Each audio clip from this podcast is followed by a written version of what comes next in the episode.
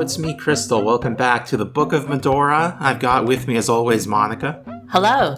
We got Cameron. Hi. We're here to answer your emails. Cameron, what's our email address? Our email address is bookofmudorapodcast at gmail.com. Once more, bookofmudorapodcast at gmail.com. That's right, it's Book of Mudora Podcast at gmail.com. Send your emails whenever you'd like. We'll get to We're to really them. ramping up.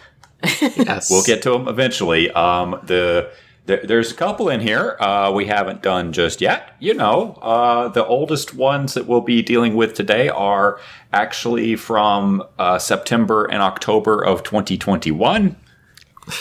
Yeah, but again, we are going to start recording Tears of the Kingdom episodes. So, you know, send us those questions and they will be addressed in a, a quicker manner, I believe. Yes, big timely. That's us. We're, we're going to be as timely as we can. Now, I, I think, um, Crystal, I think we agreed earlier that I would be the master of ceremonies for getting through the emails, hmm You're the archivist. the archivist. God help us all. Um, so I, I'd like to suggest one slight modification to the format. Um, as of the last time we read emails, which was on the part two of Metroid Dread, we agreed that we would uh, summarize the especially long emails to get down to the core points. hmm And this time, I would also like to suggest that the ones that are just sending us uh, nice things to say about the podcast, instead of reading them out, which makes me feel weird, uh, I'm just going to acknowledge that we were sent some very nice emails and thank the person in question. hmm Is that is that reasonable to you too? That sounds good. Sure. Okay. But thank you all for your lovely messages. Thank you.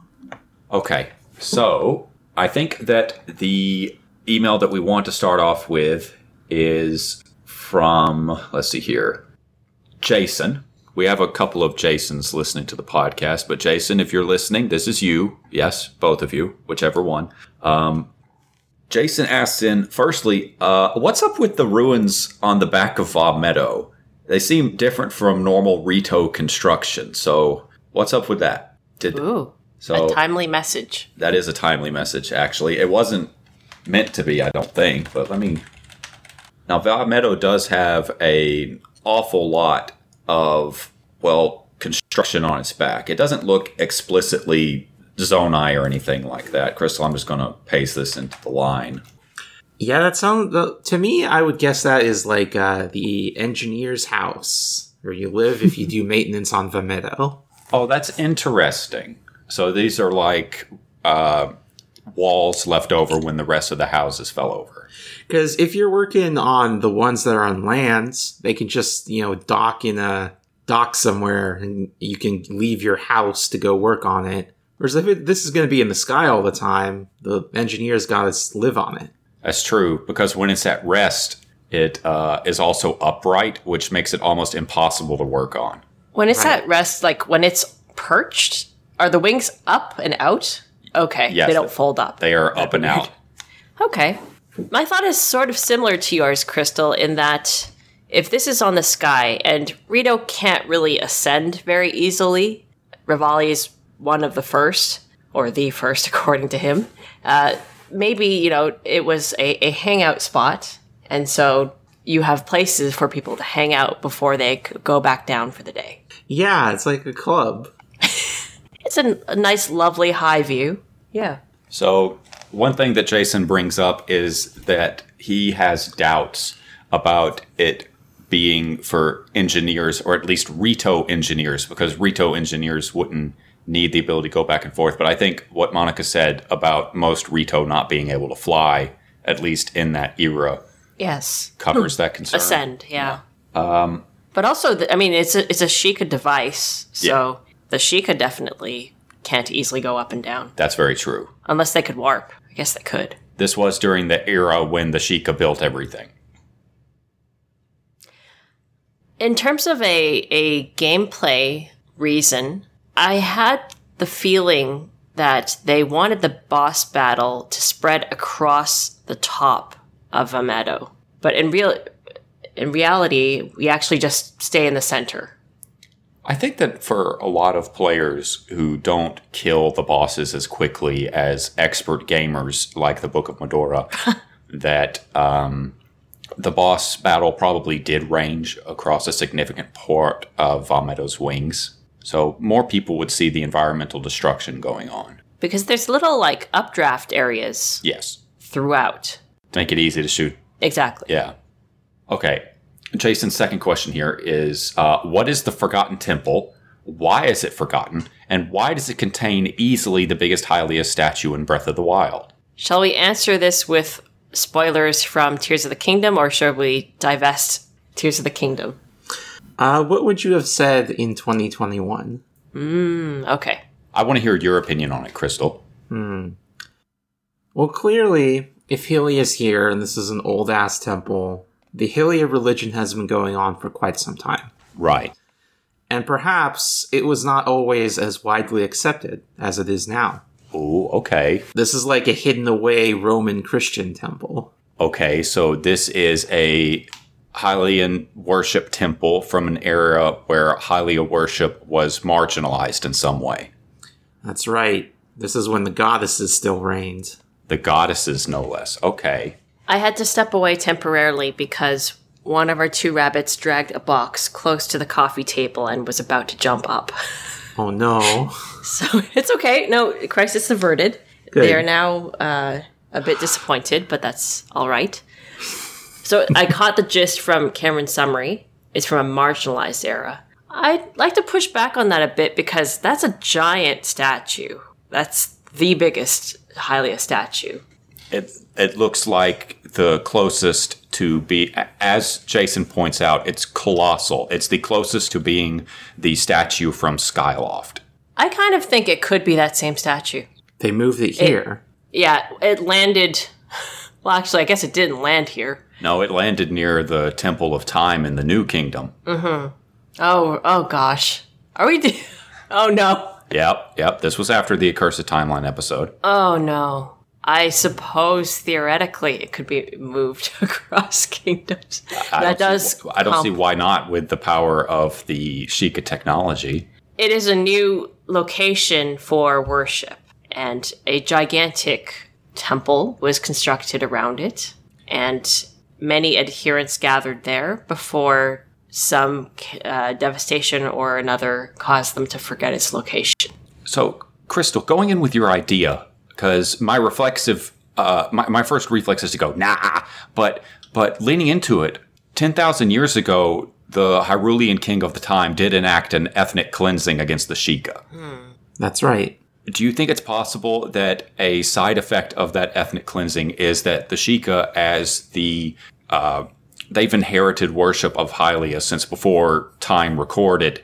Do you think that that being their official religion could have led to Hylia worship being uh, shunned by the Hyrulean royal family of that era? I think so, or at least their version of it, since they are the, the most devoted Hylia worshippers most of the time. But we also have to consider the geographic position of the statue, because Hylia typically is associated with the sky and the heavens. She is a bird. Even the Great Plateau is higher than most Hylian populated regions of Hyrule, but this one is very low inside the Big Canyon. Yeah. Is, is that canyon connected to the Breach of Demise? No. It is close by. Okay. What an interesting name, the Breach of Demise, how it sounds after Tears of the Kingdom. It almost feels like that's where Demise actually came out in the long, long ago. But that's for another episode. Um, okay, yeah, I, I, I like. I actually like the idea that it was originally a place of central worship in Hyrule, but was removed and hidden away in this forgotten temple, sealed off from the rest of Hyrulean society. Because who's going to go down in this deep ass canyon to go see it? It's there strictly for the Sheikah, and as the Sheikah loyal worshippers of Hylia died out, the temple itself was also left to fall to ruin. But Jason does bring up an interesting question. Why is it chock full of guardians that have had their shit ruined? Why is it? Well, that, that would suggest that it's a Sheikah place. It would. Could it be that those aren't guardians from 100 years ago, but guardians from 10,000 years ago? Maybe this was the first place where the calamity exerted its power over the guardians. Hmm, that could be possible. Or perhaps the calamity attacked the temple and the guardians in a protective capacity went there. Maybe the the calamity's like I can't let Link ten thousand years from now wear that stupid looking outfit. Well, and then everybody fled or was killed there, so nobody returned. Because I don't think this temple was forgotten a hundred years ago. It was forgotten much long, longer ago than that, right? Yes, I, I think that it's forgotten much longer than a 100 years ago. There's lots of ruins in Hyrule that could be referred to as forgotten if it's only been a 100 years. Nobody's been on the Great Plateau in a 100 years, and we don't call the things there forgotten. We can assume that either the guardians were there in a protective capacity initially, maybe they were, they were buried there and came out, you know, when when Ganon started things back up, or maybe in an attacking capacity. So they they went and attacked what they saw as a major stronghold or place of worship.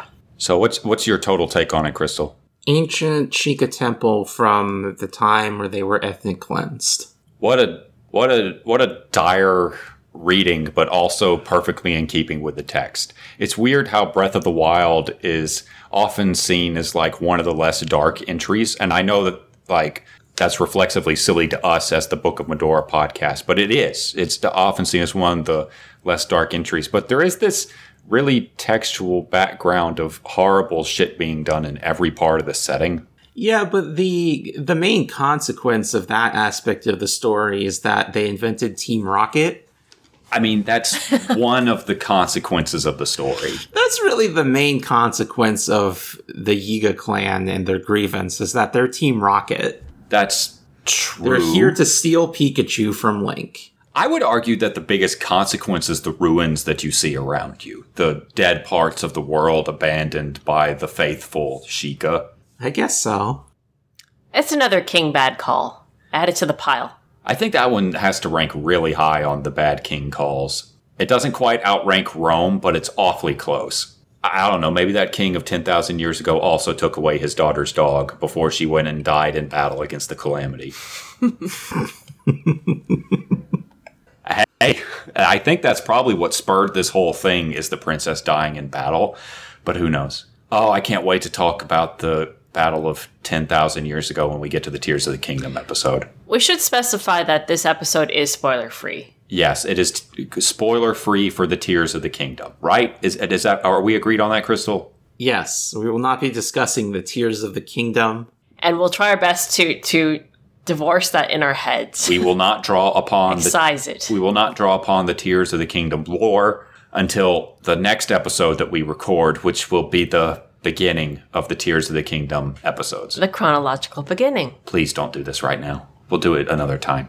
Okay. Um, we we got a very nice email from Monica's biggest fan, self-described, Oh, about uh, how we're very cool, and Monica in particular is very cool. A sentiment that I happen to agree with. Thank you, Monica's biggest fan.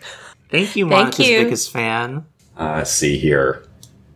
We have an email from one Jackson. Hi, I have a question about differences between the original Wind Waker and the HD version. So, when you free Tingle in the GameCube version, Tingle gives you the Tingle Tuner, whereas in the Wii U version, you get the frankly way less cool Tingle bottle. Which of these is canonical? The Tingle themed Game Boy Advance or the Miiverse crap? Well, I think Nintendo has actually decided this pretty clearly because the Miiverse no longer exists. But you can still hook up a Game Boy Advance to a GameCube. That seems perfectly reasonable. brilliant. Yeah. I, I'm I'm glad, Crystal, when you're able to answer something so definitively so quickly. Instead of going like, no, this is the Dragon Break moment of the Wind Waker series, where at the end of Wind Waker it ca- comes back together. But for that moment, we're running through two parallel timelines. This is my materialist Zelda timeline analysis. Yes. What happens now when you use the Tingle bottle and try to throw it into the sea? That's a great question. I assume it just pops up an error message. Uh, yeah. Yeah. you can't connect to the service or whatever. Oh, Wow. we, that means that we get an in universe error message? Link throws the bottle and it just hits him back in the face. Oh, oh man, I wish that is what happened. If if Nintendo was forward thinking enough to put that in there where it just comes back and smacks him in the head, oh, that would be so good. Let's see here. We also got a very nice email from one Jerry. Thank you for the email, Jerry. Uh, Thank you, Jerry. Thank you so much, Jerry. And also from Jackson, we have an Ocarina of Time theory. Hey guys, so I've been re listening to some of your old episodes, and I came upon the part of your second Ocarina of Time episodes, and you have that whole long conversation about when Twinrova dies and supposedly goes to heaven. Now, have either of you read the Frieza arc of Dragon Ball? I don't know that I like where this is going, Jackson, but I'm going to continue. Have either of you read the Frieza arc of Dragon Ball? After Frieza dies, he obviously goes to hell. But since Frieza is evil and hates fun, his version of hell is a pretty little meadow with rabbits and whatnot. Anywho, what if it were the same with Twinrova? Thanks for making such great episodes. Bye. All right, thank you, Jackson. Um, now I know that two thirds of us are familiar with the Frieza arc. I have read the manga. Crystal, have you read that? I have not read the manga, no. And Monica, how, how familiar are you with the Frieza arc? I have watched the Frieza arc Oh, okay, so all three of us know this one. because Trunks kind of looks like Link. That that's a little bit after the Frieza arc. Oh, is that not the Frieza arc? Well, I mean, you you can argue that it's like the the epilogue to the Frieza arc. Oh, okay. Yes. But- well, then maybe I didn't. you just Look, was Trunks there? No, Was he- he? Did he have his hot hairstyle? his the butt cut. Uh-huh. the butt cut, the center part. It's funny how often we talk about that fucking center cut on this podcast. It's a good haircut. I mean, it's He coming makes it back. work. He does make it work, and he does cut Frieza into ten billion pieces. Uh, Crystal, what do you make of Twinrova's version of hell being actually heaven? So I don't I don't know that the Twinrova are evil in the same way that Frieza is. That's very true. Okay, go on. Frieza Frieza's just yeah, it makes sense that Frieza would hate bunnies and flowers, but I don't feel like Twinrova have those vibes. I feel like they would appreciate bunnies and flowers. Yeah, absolutely. Also, Frieza doesn't get sent to heaven to punish him. Yeah, Yeah, he gets and- sent to hell. He gets sent to hell. And Twinrova ascended. They go to heaven halos. with halos on their heads. Like they've reached enlightenment and they move on to the good afterlife, I guess. It's kind of like in Fable where you can kill 10 billion people, then you can just pay some money to get your halo. Hmm. I'm sorry. Can you expand on that a little bit? Well, Fable has a morality system and a character morphing system, where if you have a lot of good points, you will develop a halo. And Right. as with many games with morality point systems, the the you get kind of the balance between points is pretty skewed. Where you get like minus twenty points for killing someone, then like plus fifty points for donating money to the church. Because it's very good to donate money to the church. That's exactly right. It's twi- it's more than twice as good as killing someone is bad. That's right. No. So you would suggest that Twinrova has performed acts of charity um, that are more vast than enslaving uh, members of their own people. Right. We we see them at their worst, but they've been alive a long time. We haven't seen the whole story. You know, maybe they've also done a lot of good stuff. Maybe they've donated to the church a lot. Yeah. One of the, my favorite morality quirks in Fable is that you get more evil points for divorcing your wife than for killing your wife. Uh, Go on. So the most efficient way to get a divorce is uh, murder. wait, wait. Why do you get moral points or moral de- demerits for divorce? That's a great question, Monica. What? this is such a a, a, a Christian slash Catholic world. It also has a vegetarian agenda. oh, I mean that one I can kind of understand, A, Yeah. s- somewhat, maybe. but I'm but really. divorce? How how has your Fable playthrough been treating you, Crystal? Fable 2 is a stone cold classic. Is it the second Zelda killer? Fable is not a Zelda killer. It's not really anything like Zelda. It's more like Ultima 4. I see. But you, you say that two is a Stone Cold classic. What about the original and three? Uh, well, I played the Fable Anniversary version of one, which is not a good version. Oh, But if I played the original version of Fable The Lost Chapters, I think that's a pretty good game. And Okay. Fable 3 sucks. damn, that bad? Ouch. Yeah, it's a rough rough game. Is but eh, hmm, yeah, fair enough. Hey, um, I wanted to ask about one of the Twitter clips you posted from Fable. Mm-hmm. The big, um, strangely fetishy fart attack. Oh yeah, yeah, yeah. And I wanted to ask, is that present in all of them, or is that something that's more like a latter day Fable thing? That type of thing is present in all of them, but Fable 3 definitely has the most lovingly animated expression animations. Oh, There's a big focus on touch for Fable 3 about like syncing animations between your character and NPCs, such as grabbing their head to hold it into your ass so you can fart in their face. And burn burn their face. That's right, while they beg for you to stop. Can you believe like a voice actor going in to record their lines and it's like what's the context for this line? they will not tell you. Maybe not, but they they have to read it out, right? Like, ah, my face is burning because you're farting into it. This is why the union is important. Make sure they're compensated well for such work. For sex work. Yes. God. I want to meet the writer behind that particular sequence just so I could be like, why did you so boldly put your own shit in there that hard? Didn't you think anyone would try to stop you? And they would look me cold dead in the eye and say, nobody tried to stop me. No, it's classic British humor. It's classic British humor where people just fart really hard on each other's faces. Going back to Twinrova and ascending to heaven, I think that the universe of Hyrule is uh, a lot less Christian, Yeah. and most people, so long as they're people, will be going to Heaven. an okay place. You go to that, there's not a separated afterlife. You just go to the afterlife. Demons might be churned around for a while until they, you know, get the demon part completely. the real reason that Ganon keeps coming back is that he cannot be put back into the cycle of rebirth as he is. Yeah, I'm just thinking of the Skyward Sword elements of the demons under the Go on. what Go go, go uh, please elaborate.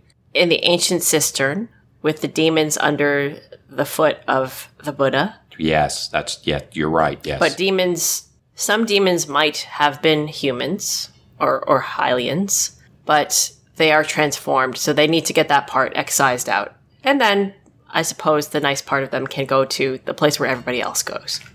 what do you think of the cosmology of the afterlife in Zelda Crystal since we're now um, ankle deep in this shit? Well, I feel like generally demons are presented as monsters that are summoned and not really independent entities. Okay. Um, There's a So I- handful of people or, or demons around that were were men. yes, like uh, Batreaux, who becomes a human. Yes. Our So maybe- backs go ahead, go ahead, go ahead. Maybe everyone is like Dark Souls and they begin underground and they have to become people. Huh. That is interesting. So you're you're saying that Twinrova has simply reached the end of their journey. Yeah, she's been alive a long time. She's seen it all. Who knows what. You know, maybe when she lived, Christianity was still a big part of Hyrule. Oh no.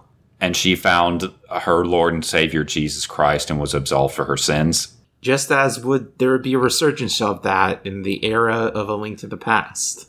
I hope the mic picked up on that tortured sigh and it wasn't just fucking filtered out by my noise cancellation because Jesus Christ. I don't think Jesus Christ is in Hyrule. He is. I'm not doing this. I'm not doing this again. It has been five years since you first did this shit to me. it is textual that in the first three games, Christianity is present in some capacity. It has been six years since you did this shit to me, Crystal. I'm not going through it again. Monica, am I wrong? You're not wrong, Crystal. Seven years we've been arguing about this. It's just You are absolutely correct. We, if at the most textual, have to read in some some elements of uh, across. I'm not that. The nation of Abraham is not in Hyrule. I'm not But the saying worship of his god is. Yeah. Oh my god. Oh, heaven help me. Obviously, it would have a very different history. I am going to start doing fucking bubble continuities like Metroid if you people don't leave me alone on this shit. Uh, We're fine with that. Oh no. Um, just pausing before we move to the next email, there are a couple of emails older than this that were starred, just not uh, marked as unread. Just wanted to make sure that we have gone through them. I thought that we had because we got past them in the mailbag episode. We were up to like um, October, but I can summarize them real quickly and just to be sure we can uh, re-answer them if it's been answered. It, it's a bit. It's been over a year. We're not going to remember what we said. Yeah. Are you okay with that, Crystal? Yeah. It, the furthest one that I can find goes back to July 27th, 2021. Okay, that is a bit further back than I thought. Okay, this is coming from Andy. In Majora's Mask, you get the Don Gero mask by delivering the rock sirloin to the starving Goron in the mountain village. When he eats it, he says to you, "Th- That's it! It's so good that I dream about it. The Dongo Cavern's finest quality rock sirloin. I feel like we've read this.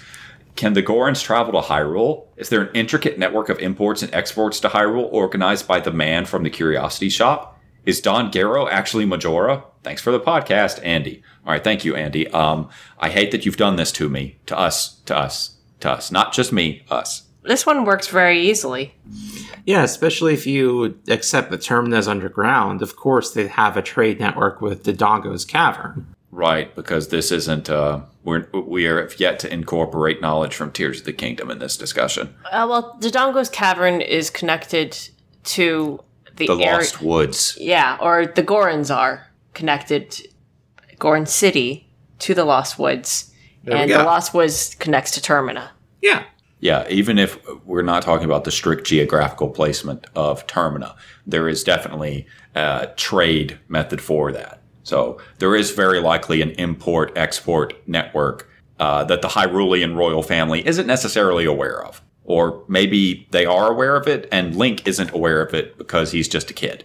There we go. We may have left it starred for the joke. That's very possible. Okay, so from Caleb, give me a moment to read over this so I can summarize. Okay, so basically, what Caleb suggests here is a theory by which Daphnes sealed away Hyrule incorrectly out of panic, and it is only through the divine intervention of Hylia, essentially, that the citizens of Hyrule were able to flee to the mountaintops. And basically also placed the barrier like we've we've had that question, where did the barrier around Hyrule come from?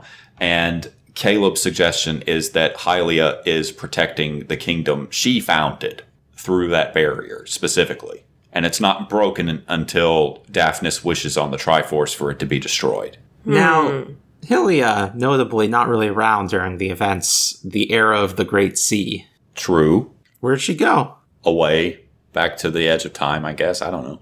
I mean, she died during the the natural lifespan of Zelda, although she can still affect the universe from the edge of time. I always got the impression playing Wind Waker that it was actually the Master Sword that created that barrier in a sense. Or no, no, it's Ganondorf who's doing It's the barrier. Ganondorf. That's just Ganon. Because Daphnes was ready to flood everything. I mean, I, I, I don't. Or the gods were ready to flood everything. I think that of the bad king decisions throughout the Ze- vast Zelda history of bad king decisions, this one actually ranks pretty low. I would agree. You got to burn down your house sometimes to get rid of the cockroaches. I, hmm. What a way to put that. Crystal, what do you think? You, you're saying sometimes you need to flood your entire kingdom? Yeah. Killing thousands of people? well, I hope there was an emergency evacuation plan. Maybe I don't there know was. if everyone made it to the mountaintops. Oh, definitely not everyone made it to the mountaintops, but a significant portion of the people who didn't make it were probably killed by Ganon instead of by the water. See, that Remind sounds to me- me like a failure to prepare for Ganon. That's true. Remind me, Daphnes conducted the old sages. Yes. the flood was kind of an unexpected consequence as they appealed to the gods. Yes, no? Or did he appeal for a flood? You know, I actually forget if that's answered textually. What do you think, Crystal? I think the flood, the idea of a flood was the god's idea, but Daphnes was aware that it would be something drastic. It's hmm. gotta be. Yeah. Yeah, your your house is, you know, bedbug ridden. I guess Daphnes's real idea is not so much to protect Hyrule as it is to protect the Triforce from Ganon. Yeah, shame about all the people. Shame about all the people. Necessary collateral. I think the big thing to take away from Wind Waker, though, is that in spite of the fact that in some ways Daphnes's um, actions could be argued as justified, he did make a mistake, and the entire end of his character arc is about owning that mistake and owning the world that he destroyed so badly that his children couldn't inherit it. That's that's the whole game, right? It's about climate change and how previous generations completely fucked it up for the children. That's Yep. right. Until Aonuma got over it. I mean, I don't. Is is is that how you see it? Did he get over it? Where what games do you see him getting over it in? Uh, Twilight Princess. Oh, do Decided to tell. go back to Hyrule, back to the Triforce, back to Ganondorf. It's not washed away, baby. Oh, right. Yeah. Okay. Yeah. When you put it that way, yeah. Well, when you debut your amazing game at E3 and it has a very mixed reaction out of the box, you're going to scramble and say, "How do we appease these idiot Americans?" Damn. Is that is that what they were saying? Uh huh. And the answer was redo Ocarina of Time. They And it was they the best selling Zelda game. Yeah. they did redo Ocarina of Time, and Twilight Princess was the best selling Zelda game for a long time. So it's not like they were wrong, but I think you're right, Crystal, that that is a uh, less bold, creative choice. So we think, uh, no, Hylia didn't step in there. That was Ganondorf. Daphnes was kind of prepared for a very bad outcome, but ultimately the flooding was the gods. yeah, I think um, Hylia's pretty absent in this era. I don't think she's up to anything.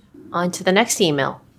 Okay, so basically, um, this is from Lucas, and what Lucas has suggested here is a story in which the calamity is the personification of Ganondorf's hatred, which means that Ganondorf is freed up to be part of the triumvirate of good guys. And I'm not going to read the whole thing. It's a, it's just long, just long enough for. Actually, I say that. I'm going to go in there. I can't remember if this is an idea I've stolen or not, so apologies if it is. I know the concept of Ganon as a protagonist has come up before, and I strongly doubt this is a direction the story would take, but it's a story I would love to see. It would probably have to occur in Breath of the Wild 2, barring further timeline shenanigans. This uh, email, by the way, is from September 30th of 2021, so the next round of Tears of the Kingdom trailers hadn't started yet. So more details about the story weren't known, though we had already seen Double Dracula Super Satan Ganondorf. Corpse Man. Corpseman. Once again, Calamity Ganon is a threat, but Zelda black holed it? I'd have to figure this out later.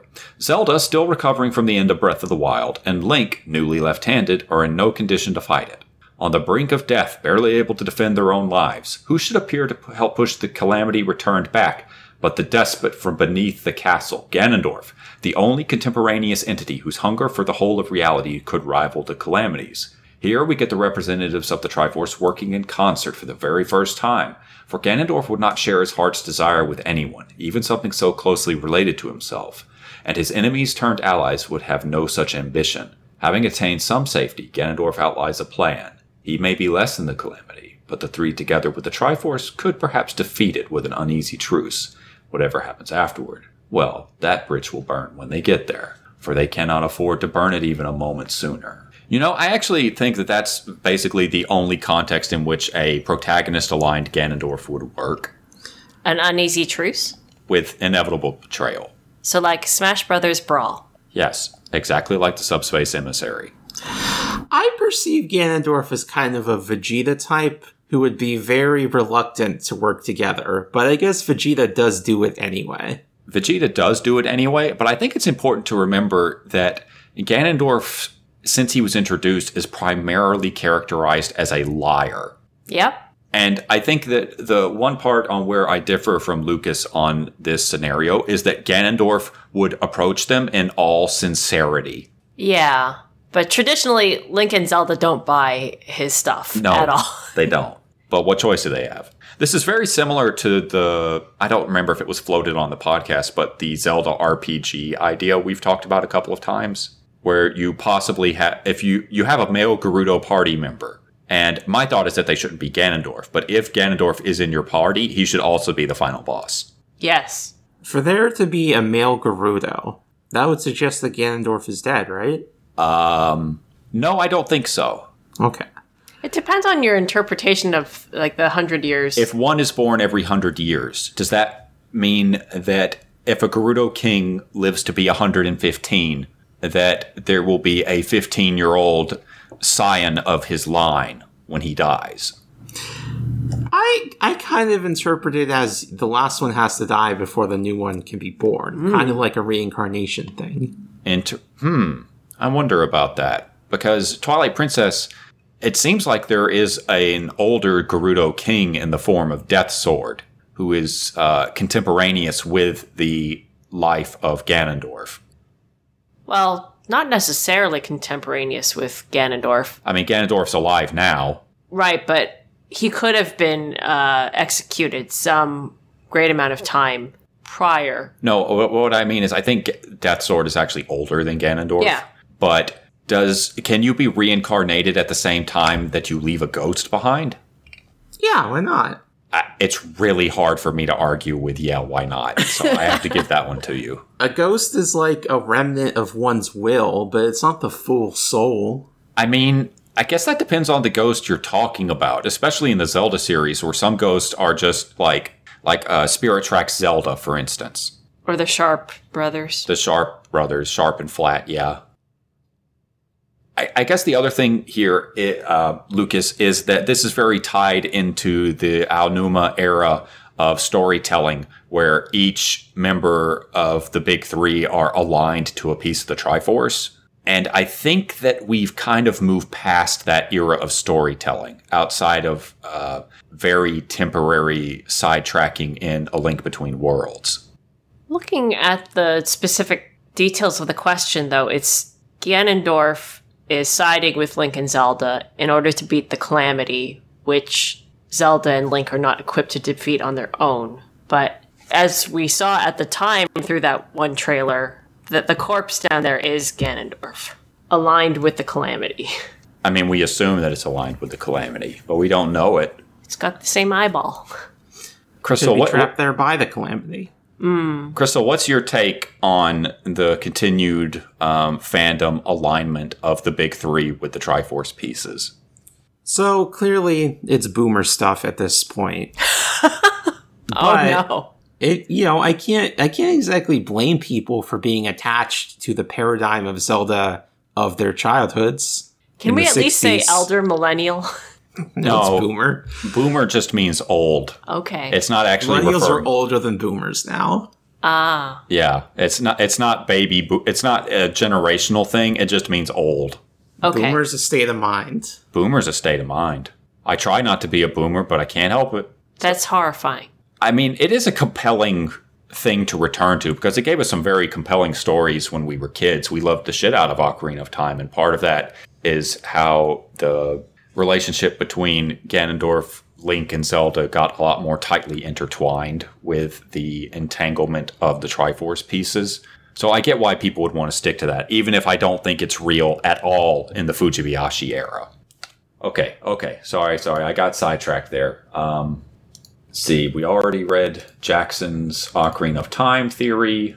I'm going to go ahead and read this email from Shiny Vacation, uh, sent in February of 2022. So we're really moving along here. Hi, Crystal, Cam, and Monica. You are all incredible, and I have got several friends listening to Mudora and spreading your various theories, with crystals presented as hard facts so as to cause the most chaos in the world. That's beautiful. I think that this is the like speaking, uh, dropping my reader voice for a moment. Thank you, Shiny Vacation. Everyone within the sound of my voice should definitely get everyone around you to listen to the Book of Mudora. Not because I particularly care if we're listened to by more people, but just because more people near, need to hear Crystal's bullshit. Yay! Yay. I have a theory about the prophetic dreams characteristic of the princesses of Hyrule. As you allude to throughout your series on Twilight Princess, I too despise when the series throws around concepts such as predestined outcomes, unpreventable prophecies, and straight up chosen ones from birth. But the making of a champion input on the prophecy preceding Breath of the Wild's backstory got me thinking. What if we think of what if what we think of as prophecy is just very educated guesses or pre-witnessed previews of things to come from Hylia, a goddess who we know exists in a place beyond time, and therefore someone who knows a lot about the future from experience rather than some divine insight. It would recontextualize the way prophecy is treated and interacted with in the games, such that the will of the gods, or the true future, are really the opinion of a meddling goddess who has been there and back, much like you suggested in your Breath of the Wild 2 second trailer episode with regard to Skyward Sword's fabled battle between Hylia and Demise. Hold on a fucking second, did we do a Breath of the Wild 2 second trailer episode before February 10th of 2022? I believe we did the second and the third trailer at the same episode. Were those trailers that fucking old? I think so. Yes. Jesus, Lord, protect me. They really spaced out the trailers and the advertising on that game. Uh huh. Okay, okay, okay, okay. The notion that they have clashed before and will clash again, they being Hylia and Demise, becomes not so much a legend as it is history when you consider that the goddess has likely traveled backward in time in order to alter the outcomes of her world. I very much am suspicious of the Hylia that is separate from an ascended Princess Zelda, who somewhat shares her consciousness, as I feel that goddess's mistakes and flaws may be at fault for what is to come in the sequel to Breath of the Wild. As always, it is a joy to hear your thoughts, and I apologize for the density of this email. Your fan and devoted Mudora evangelist, Shiny Vacation. Thank you, Shiny Vacation. Do not apologize for the length of an email. Worst case, I'll truncate it. Wasn't the case here. Thank you, Shiny. Thank you, Shiny. Okay, so Crystal, I want to hear your thoughts on this idea behind prophecy as lived experience and if that does that present a meaningful difference to prophecy as a simple vision of the future or true destiny. Oh, I think prophecies are often framed as being visions provided by God or gods. So Yeah. it makes sense that with Zelda being so closely connected to the Hylia Oversoul or whatever, that she receives visions from things that have happened from the perspective of Hylia, even though they haven't happened yet. would that make it meaningfully different from people's idea like the the conceit of this was bound to happen you were chosen from birth No, I don't. I don't really think so. But I don't really have a problem with that type of storytelling either. Hmm. If I did on the Twilight Princess episode, I've changed my mind. I like when characters are are have an inescapable fate. Ooh. well I, I believe that our thing in twilight princess is that we weren't as big on the idea of link being the special boy rather than someone who rises to it because someone has to he's just fulfilling a historical niche mm-hmm. I think that taking this in two parts. Firstly, prophecies can be very vague, as Ganondorf is dark clouds, and then a boy shows up for the. Well, then that part's quite literal, with the boy showing up with the, the gem in his hand or whatever. and a fairy but the dark clouds definitely uh, what does that mean um, but uh, and there's are prophecies such as expressed in breath of the wild shrines that can be averted your your success at this trial averts a prophecy of doom Yeah, I, I, I think that's one of the things about time travel and the idea of fate in Zelda is that in both the Aonuma era and the Fujibayashi era, fate isn't set. You can change what happens between timelines. and drawing from the you know whether or not you're predestined to actually uh, go through this trial or you're the chosen boy or or what have you i would say the people making those statements might believe that firmly but there might not be that might not be a, a fact there might still be a lot of things that make that are setting you up for that position but as we saw in breath of the wild a huge unexpected uh, calamity ball could come around and really mess uh, your expectations or day up. Uh, therefore, you know, it could be someone else stepping in. It could be, you know, some other uh, alternative measures that have to be taken. Fate's not locked in. Do you find anything that you disagree with there, Crystal? I think that the divine perspective is very different from the mortal perspective. And maybe there's always a divine plan, even if the mortals don't recognize it. So you would suggest that from the mortal perspective, the gods aren't really capable of being wrong. I'm saying from the mortal perspective, you might perceive that you are changing your fate, but actually that was your fate all along. So it is predestined. There are definitely things that are locked in with respect to time travel and time change and so on. But then there are also things that are definitely not locked in. Crystal, do you think that this perfect knowledge is something that's exclusive to Hylia, or is it shared by other beings who have conquered time, as Phi describes demise? Because I think that the version of this view of time and the ability to set destiny only works if there is only a single god who is capable of it. Well, it could be the interaction between Hylia and Demise that makes things unpredictable. So you're suggesting that even on the celestial level, that things can't be set in stone because powers from outside of time can still vie for control with each other. That's why the mortal conflicts tend to echo the divine conflicts. The Hylia versus Demise becomes Zelda versus Ganondorf. So, do we think that there is a set future, or is the conflict between extra temporal powers necessarily changing things all the time? Well, the obvious problem with there being a set future is that we know there are very many futures. True.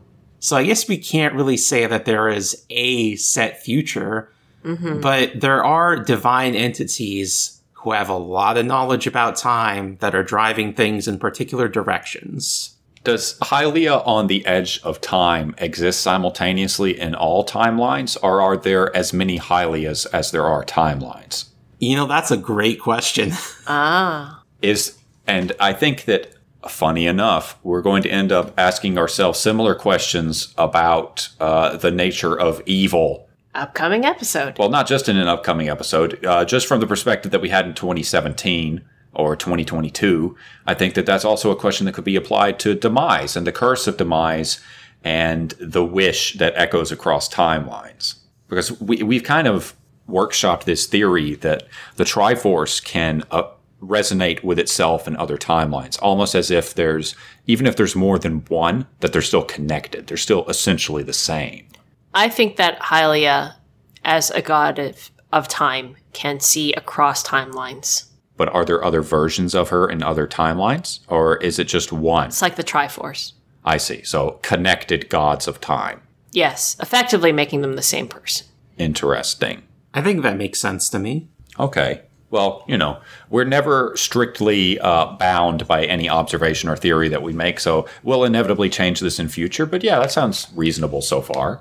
The- I think the the question, uh, destiny or conspiracy, I think we land on the side of conspiracy. Actually, Great title.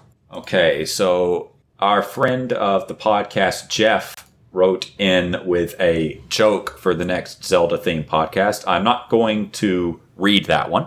Um, we do have a letter from friend of the show, Nora. What's up, Book of Mud or a podcast? Okay. As you may have already been made aware, Brawl did, in rel did indeed release a year after the Haloid animation was uploaded. However, I must remind the hosts that the game debuted at the E3 press conference in 2006 with a reveal trailer that introduced several new characters Meta Knight, Pit, Zero Suit Samus, Wario, and famously Snake. Therefore, it is clear that Monty Oum and friends were drawing from official materials, not the other way around. I do, however, believe that a Haloid entry in the Metroid narrative verse is warranted. Haloid could, in point of fact, be promotional material for one of the media properties depicting our fair warrior from which the Samus Aran toy in Super Smash Bros. is derived. As for the many names for the place to which Samus delivered the baby, oh God in heaven, I think the simpler explanation is that the station is Ceres Station, and the Academy is located on the station. question one. I guess this is really a Metroid question, but I mean, We missed it. we missed it. Hooray! If you had to decide a new direction to take Metroid in, but were explicitly barred from anything Metroid already has been search action, pinball, first person adventure, etc., what would you propose for a brand new version of Metroid? Question two. Well, actually, let's do question one first. If we can't make a search action Metroid, what the hell do we make? Hmm. Can't do first person adventure, can't do pinball. I mean, I guess an RPG, right? For me, it's a text adventure. Okay. A text adventure. I mean, Yes. does, does the does the choose your own adventure style novel account for that? Because that was kind of a text adventure. Oh no, but like you go and and there's a grue. Uh, I mean that that kind of already happened. That was the book. It's similar, but it's still different. It's not a choose your own. Okay, fair enough. Fair enough. We got. I, I would like a character action game. God damn it! Just just Oh yeah, the promise of other M's combat, but actually delivered instead of being what it was. And if you have to cut out the exploration, cut out the exploration and make it all combat all the time. you want it to be like that game with the cigarette. Vanquish? Uh huh. Oh shit. Yeah, okay. Game with a cigarette. Crystal, did you ever play Vanquish? I've played Vanquish, yes. How would you feel about a Metroid that played more or less like Vanquish? I would love for them to maybe uh, finesse the charging times on your boost. Because I always How- feel like I don't have enough boost in that game. Oh, yeah, that's completely fair. Well, I mean, it is Metroid. You would probably be able to upgrade the amount of boost you have, whereas that's not really a thing as much in Vanquish. I've That'd got it. I've s- got it. A princess maker. Okay, yeah. Okay, go on. Um, you are uh, Gray Voice and the other one, and you're raising a baby Samus, and you have to, you know, figure out, uh, you know, are, is she going to school? Is she going to learn to bless some some monsters? Is she going to go out and interact with people? And much like Princess Maker, the one that I played, I can't remember the number. She can also go out and and adventure. I think it was Princess Maker 2 that you played when you were a kid. Hard to say. Yeah, hard to say. But actually, I kind of like that.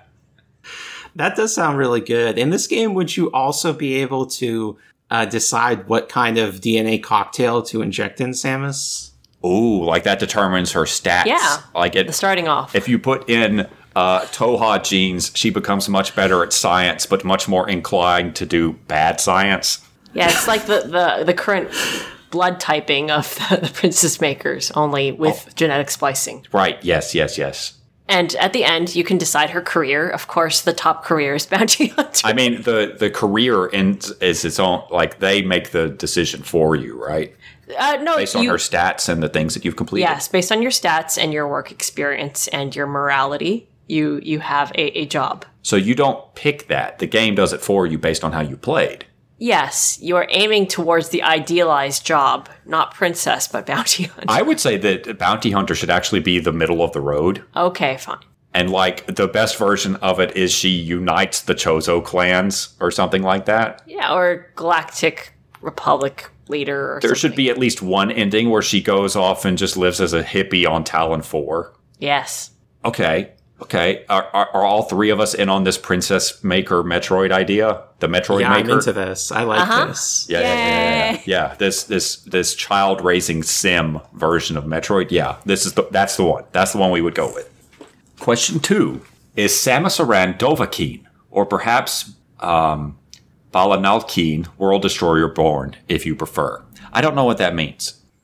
So Crystal? Dovahkiin in Skyrim is a, a person born with the soul of a dragon. And if we consider birds to be a type of dragon, which of course they are, I guess that makes sense. She wasn't born with the soul, but she had the soul injected. Okay, so she, but it, so, but why is it? What does the Dovahkiin How does do? Uh, mostly the Dovahkiin kills dragons and eats their souls, which is exactly what Samus does when she kills creatures and then sucks up their life energy. Yep. That is pretty similar. So yes, I guess she is a Dovahkiin. I, I guess so. It seems like such an odd thing to relate to it. Oh, question three was tell us more about that crystal. No, Nora really anticipating my ass over here. Yes, the other name, Balankeen Worthy Destroyer Born, is a custom name because all dragons' names are a combination of three words. Oh, really? Yes. So, uh, the main villain dragon of Skyrim, Alduin. Alduin, what, what does his name mean? I think it's World Eater. Yeah, that's his. Uh, yeah, he's called the World Eater, but his name means like I think Devourer, Destroyer, Ruler, or something like that. That's pretty sick. Yeah. And he's the one who's supposed to end the universe in Elder Scrolls, right? That's right. You got to reset the Kalpa. And eventually he will win that fight. You're just delaying the time at which he's going to do it. If the world doesn't get eaten, it'll just grow forever. You can't have that. Why not? It'll, it'll, it'll get too tangled up. Oh, right. Cosmology and Elder Scrolls. I'm sure that the sentence you just said makes perfect sense to some people. Well, you know, it's like if you want your hair to grow, you need to cut off a little bit every once in a while. I don't know if that's true. I think that might be made up. This is more the become bald for a while. Sometimes, if your hair gets really knotted up and tangled, you just shave it all off. Do Okay, better that- next time. That sounds right. That's you, Yeah. once your once your hair is too damaged, you got to shave it off. It'll grow back. It'll be fine. Thank you, thank you for that email. That is way way too into the vibes of this podcast, Nora. I'm intimidated wait. and grateful. First of all, Nora's point about Haloid. The thing specifically about Haloid is that Samus has the jet boots, which she does not have in Brawl. Doesn't she? She does not have the jet boots in Brawl. Shit, what was her up B in Brawl? Wasn't it just the shooter thing? Let me check. Her up special was the plasma wire. Yeah, that was just her whip. So the jet boots did come from Haloid. That's right. God, I knew it was something like that, but I didn't have the wherewithal to remember. Go on, Crystal. Oh, that's all. That's all I had to say. Oh, okay. Yeah, that. Mm. Yeah, the jet boots. Like Sakurai did watch Haloid and took from it at least a little bit. Did we talk about that before? Yes. Yeah. Okay. Okay. Okay. Okay. Monty wins. Monty wins again posthumously. Um, okay. Dear Crystal, Monica, and Cameron, this is Jackson again. During one of the Broken Skull sessions, which is Stone Cold Steve Austin Talks show, he asked the American Nightmare Cody Rhodes what is his favorite Legend of Zelda game, and Cody said Ocarina of Time. Stone Cold replied, No, Breath of the Wild is. Do you agree or disagree with Stone Cold? I think Ocarina of Time is better. Also, did you know you can feed acorns to squirrels in Breath of the Wild? Um, it's so good that you can feed animals in Breath of the Wild. I have definitely fed uh, deer with apples. You really have to like back off really far to let them get at it. I That's how you have draw not on really. a horse. I, I have not really fed any animal. I tried with some birds uh, this time. Non spoiler, Tears of the Kingdom, Yeah, yeah, yeah. but they, flew away. I was too close. yeah, they they saw that acorn hit the ground. They're like, "Shit, we gotta go." So, in this anecdote, has Stone Cold disagreed that Cody's favorite game is, is Ocarina? So see, that's what I was going to say. I think that I have to agree that with Cody that his favorite game is Ocarina, just because that's what what what came out of his mouth. Now, maybe Steve Austin has some insight, and his close relationship with Cody is where he's going like, no, no, no. Listen, you say that because it's the default answer that you've had since you were a kid, but the way you talk about Breath of the Wild, that's clearly your new favorite, and I would respect that. Okay. But, but just based on the level of text that we've been given by Jackson, I have to side with Cody Rhodes and say that Cody's favorite Zelda is Ocarina of Time. We should believe and also allow for people who have differing, even if very unconventional answers. And that's not even a very unusual favorite answer for a Zelda game. Come on, Steve, do better about respecting your friends' opinions.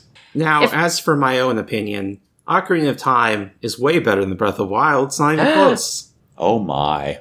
I think it's okay. I mean, we're not even talking about like best Zelda, which, you know, people can have different opinions on. That's Right. fine.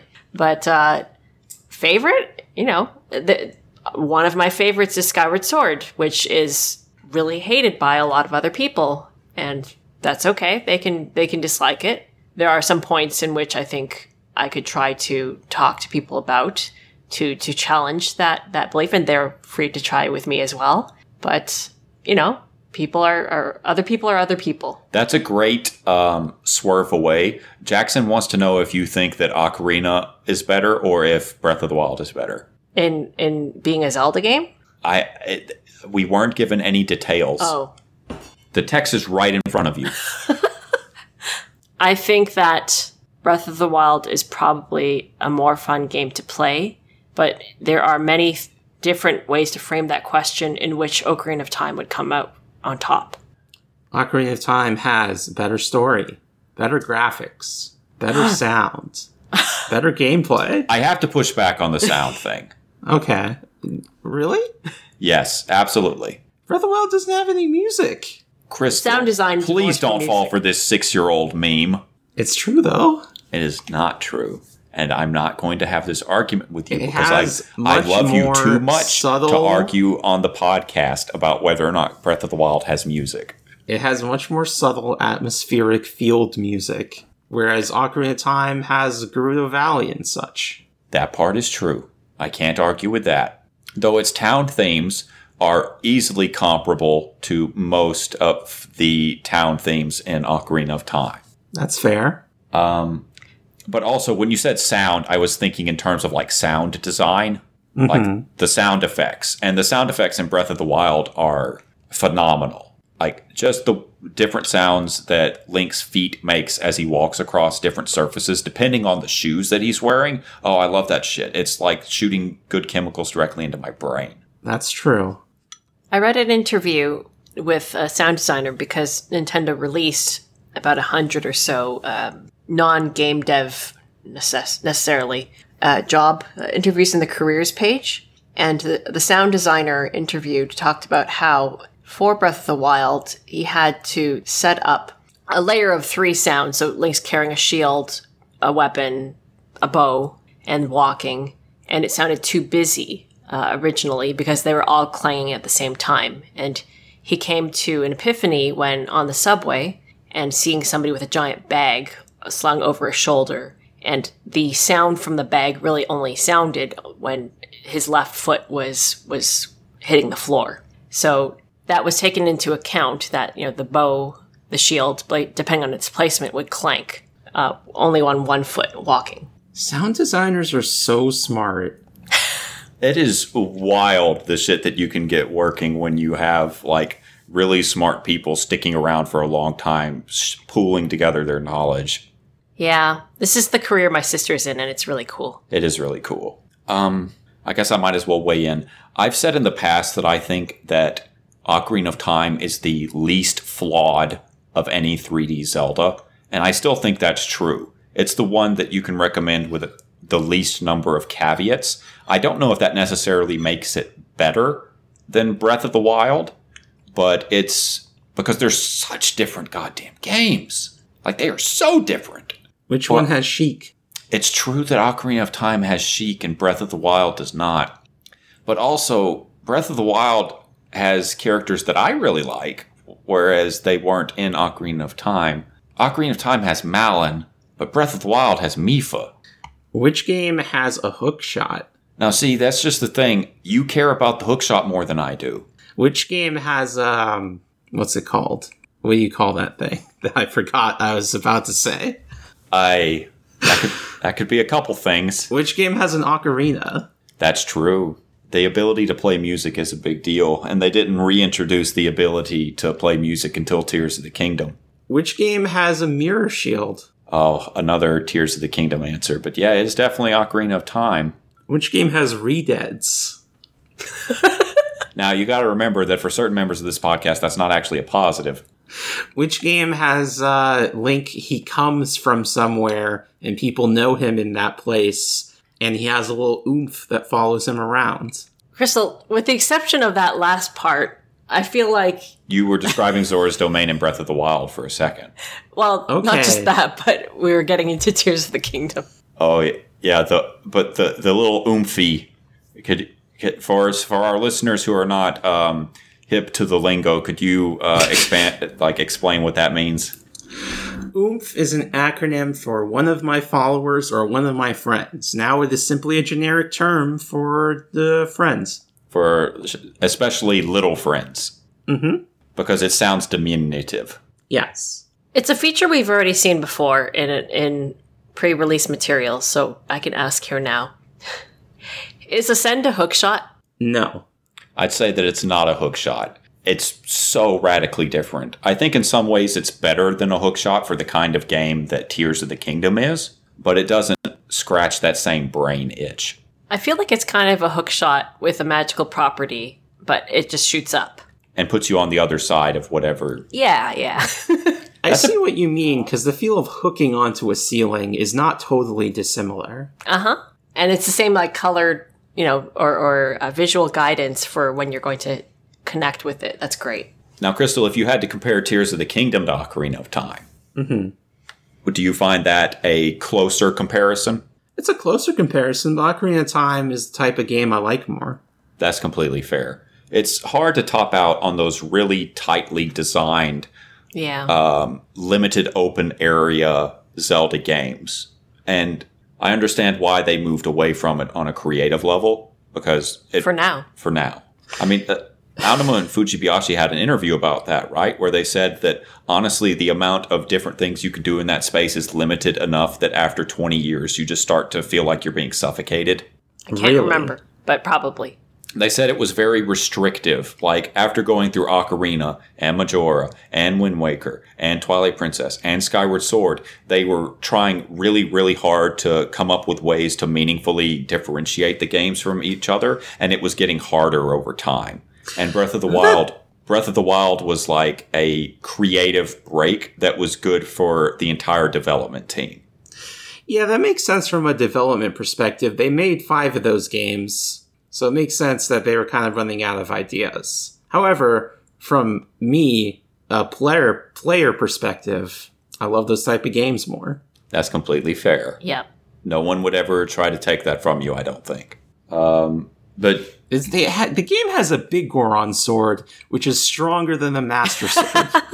I mean, Breath of the Wild has several swords that are stronger than the Master Sword. Breath of the Wild does have the Biggoron sword. It does, actually. Well, Tears of the Kingdom really has the Biggoron sword. That's Tears of the Ganon Kingdom knocks the. Master Sword away from you. It doesn't matter because you have the big Goron sword. That's very true. That is something that you have. You can s- stab him in the butt with the Biggoron sword for a while. but you need to finish him off with the Master Sword. That's also true. Yes. There's been a lot of focus on the Master Sword. I feel like they should go back to uh, silver arrows. Now that is old school. I mean, we, we talk about how up until now Ganondorf was a strictly retro character, but when's the last time we saw silver arrows? I mean, light arrows kind of count. They're not quite the same. Uh, they are functionally very similar, but I would say case, it going would- back. Go ahead. We saw them in Breath of the Wild at the very end. that's true. I would say going back to Stone Cold Steve Austin and um, the other guy. When you talk to different Zelda fans, the, there's even older Zelda fans who will assert that their favorite is still Link to the Past, or even older, uh, the original. And those become harder for me to understand. I wasn't really there for that, you know, uh, live experience, but their opinion's their opinion. Their favorite is, is a favorite for a reason. Now, Crystal, if we saw the silver arrows in the form of the light arrows in Breath of the Wild, do we really need to go back to them? We keep going back to the Master Sword. I, I mean, I guess that's fair, but the light arrows have been such pivotal items in so many of the most recent Zelda games. Like they were huge in spirit tracks, especially in the final battle, much more important than the sword itself. And I guess the same is actually true of Breath of the Wild, because you can't kill Ganon with the Master Sword in that one. It's really only Tears of the Kingdom that returned the Master Sword to some position of primacy. Yes, but you only get them for a specific sequence instead of it being a regular item that you have and can fire at any time. like in Wind Waker or Ocarina. That's- That's kind of like the ancient arrows. The function was split out. I guess so. We are big on this stuff. Okay. We have another email from Andy here. Uh, give me just a second to go over this because this one is long enough that I'll need to truncate it a bit. Okay, so the first Majora's Mask theory that Andy is uh, just sliding over here into our email is that because of the fact that it is assumed that the goddess of time in Termina is the same as the goddess of time in Hyrule. That is Hylia. How do we feel about that? Yeah, I think that's Yeah. a, that's an easy one. Okay. So, also, the bomber's notebook, through some strange magic, is able to hold information about people uh, in spite of time being rewound. And that seems true. So, what Andy would like to suggest is that the red hatted leader of the bombers, that is Jim, is the goddess of time. And that's the only way that notebook can work. And I don't know what to make of that one. I feel like I just got shit posted. You know, I'm kind of into this Go on. because he he's the leader of the secret society of justice, just like Hylia. Would you say that Hylia is the leader of a society of justice? Because I know that you don't have the kindest opinions on Hylia all the time. Well, I think she likes to think of herself that way. I mean, you said earlier that the perspective, like from the perspective of a god, is she on the side of justice? I think the bombers are kind of a reflection of the six sages, and Jim would be the sage of time. Wasn't that the seventh sage? Depends on what game. That's true. Okay, uh, the second um, Majora's Mask theories. I should clarify that the subject line for this email is very good Majora's Mask theories, but the very good has alternating uppercase and lowercase letters, which implies that they are meant to be jokey theories, which does line up with what I'm getting here. Um, the second theory is that the stone tower was built by Rauru, who has the girthiest hands in Hyrule and used his sagely powers of light to travel to Termina and spread the good word of the Triforce. They aren't insulting the Triforce. That's the, uh, I'm quoting here, that's simply Rauru showing his appreciation for the Hyrulean artifact by giving it a big old smooch. I'm going to die. I'm going to perish reading this and thinking more about Rauru because the I mean, name Rauru. I don't think it has to be the same Rauru. It could be the Terminian Rauru. Terminian Rauru, do tell. Well, we know that Rauru, one of the the characteristics of Rauru, is a very good builder. So it makes sense that would carry over to his counterpart. Oh, so you, a shadow version, not shadow version, but yes, same guy in Termina doing something Ra- else. yes, and Rauru is also a religious priest in all versions. That He just has a different religion down here. So instead of being a priest of Hylia, he's a priest of what? Ma- Majora? Yeah, all right, the priest of Majora. That mm, I don't know about that one, but we'll go with it. Okay, would you like me to read Andy's Zelda joke? It's it's got like a setup on it, so it goes on for a bit. We can read that at the end. Okay, okay, I'll leave that one to you then. I'll leave this email starred. I think we have three jokes reserved up, which is fantastic. Yes, it's definitely good. Jackson sends in a bonus episode idea. Here we go. Dear BOM podcast crew, I played Kirby and the Forgotten Land, and now I'm playing Kirby 64 The Crystal Shards with the Nintendo 64 expansion pack on the Switch, which I recommend.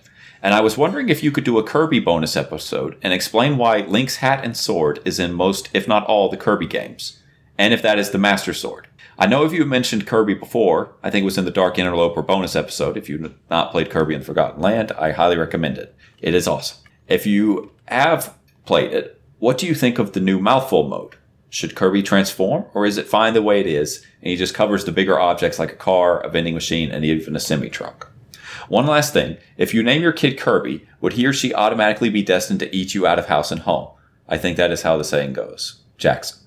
Well, thank you, Jackson. Yes, that child would devour um, everything in the house, regardless of their size. That's how naming works. Yep. We did play The Forgotten Land. That was a fun game. Crystal, did you I play was- it? I have not played it. You were saying? So traditionally, our theory about this has been that Dreamland is a land that connects many different worlds in the Nintendo m- multiverse. Sure. So Kirby has all sorts of stuff like Link's hat and sword. That's true. Also has Ryu's headband and the Shoryuken. Exa- yes. Did you know that Street Fighter is a Nintendo property? Well, Kirby says it is. The boundaries of Capcom is, is, is thin. Yes, very thin. But Link is the the um, epitome of a swordsman. So sword power, Link. Yeah, that makes sense. If you aspire to be a strong sword person, you're just going to look like Link in the vast Nintendo meta narrative. As far as the mouthful mode goes, I gotta say, I don't like to look at it. Oh, really? I do not like seeing Kirby's mouth stretched over a car. Why not? It to me, it is it it activates my disgust reflex. Just your whole brain says this should not be. Yes. Well, this actually came up in a conversation with that I had with Cameron yesterday, which was could could Kirby eat a Hinox? And I think we settled on Oh God! it would be a mouthful mode. Context. We settled on. You said this. I this, settled on. and I nodded along in terror. Uh huh. And then, but the fun part is if Kirby uh, was interacting with a Stalnox, I think that Kirby would replace the Stalnox's eyeball. So instead of the eyeball, there would just be be Kirby piloting it around. Kirby's a head crab. A head crab from the Half Life series by Valve, the video game producer, who don't make video games anymore. Valve is not a video game producer. That's, I, I just said they don't make them anymore. Okay. Because the two powers of Kirby one, he eats something, he can transform into it. Two, if he doesn't finish eating something, he still controls it. That's that's true. That is the idea behind mouthful mode, I suppose. So, you eh, are there any versions of mouthful mode that bother you less? Uh, I guess the vending machine one's okay. Hold on, I'm going to uh, get the one for the fan. I don't like the fan. Really? Why is that? No. Two rounds. T- Kirby is too round. Wrong type of rounds. Oh, well, um, what Don't about? send it over. Huh? No need to send it over. Oh, okay. I'm sorry. I'm sorry. I don't like the VLC media player Kirby. Oh, that's actually the one I was going to send along. I actually have that one as my VLC icon in Windows. That's pretty good. Right? Yeah, I like that. So, um, we're, we're, this podcast is going to come down on the side of not huge on mouthful mode, though I think it averages out to pretty all right with it, since I obviously find it delightful. I think Kirby should be able to eat everything, regardless of size. So mouthful mode is surprising to me. I mean, I yeah, I guess so. One thing that I appreciate about the Forgotten Land is that it changes Kirby's relative scale. We've gotten used to the idea that Kirby is six inches tall, but if you put Kirby next to a fully sized um, car, he's clearly much more than eight inches tall. The world is smaller. I don't believe that. It's a world for small people. I don't buy it. Sorry. I You're on one world. I don't buy it. This is the ruins of the downsizing town from downsizing.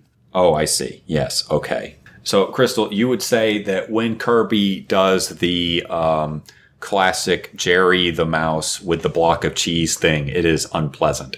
That's right. Okay. Now, does that also apply to other cartoon characters, or is it more specifically about Kirby?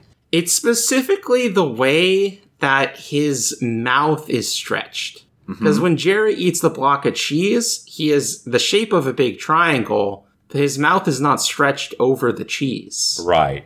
I get that. Kirby ends up looking like a layer of pink fondant spread over the top half of a car. Yes, Is that part of the bad element? that's right. Okay, so I'm sorry to keep talking about that thing that you found unpleasant, Crystal. Monica's rolling her eyes at me for sticking to that so much. I was just curious. I apologize. I do. Okay, it's fine. Um, so we got another one from Jackson Woodward, um, specifically asking about specific, specifically aiming to destroy the accursed timeline here. Oh no. It's okay. The Ruto crowns and other Hyrulean stuff could have washed in after the flood. How did they get into the treasure chests? The treasure chest not- washed in. It's not like they're littered over the beach. They're in treasure chests in Spirit Tracks. And the treasure chests of a design aligned with the rest of the treasure chests of the of the world. Yeah. So we reject the idea that they could have been um, washed as a body across the span of continents and oceans. I guess they could have been picked up after they were washed over and then then put into a chest. I would say that that is a little bit like what what what are we talking about in terms of the flood washing them in? I'm assuming the floodwaters from Wind Waker Okay. taking them from Hyrule Kingdom and washing them over to New Hyrule across the sea. I don't know that that's really how currents work for objects like that, unless the treasure chests could float, but traditionally they don't. But Yeah, I feel um, like uh, yeah, go ahead. I feel like uh, a coin would sink and get caught on the the grounds. And also, are we saying then that the flood also affected this land? Because I don't really think that's the case. It's not like the flood really receded. Yeah, yeah, I don't think that that that that's part of what happened. Well, if you introduce a lot of water, I guess that would have to affect neighboring regions in some way.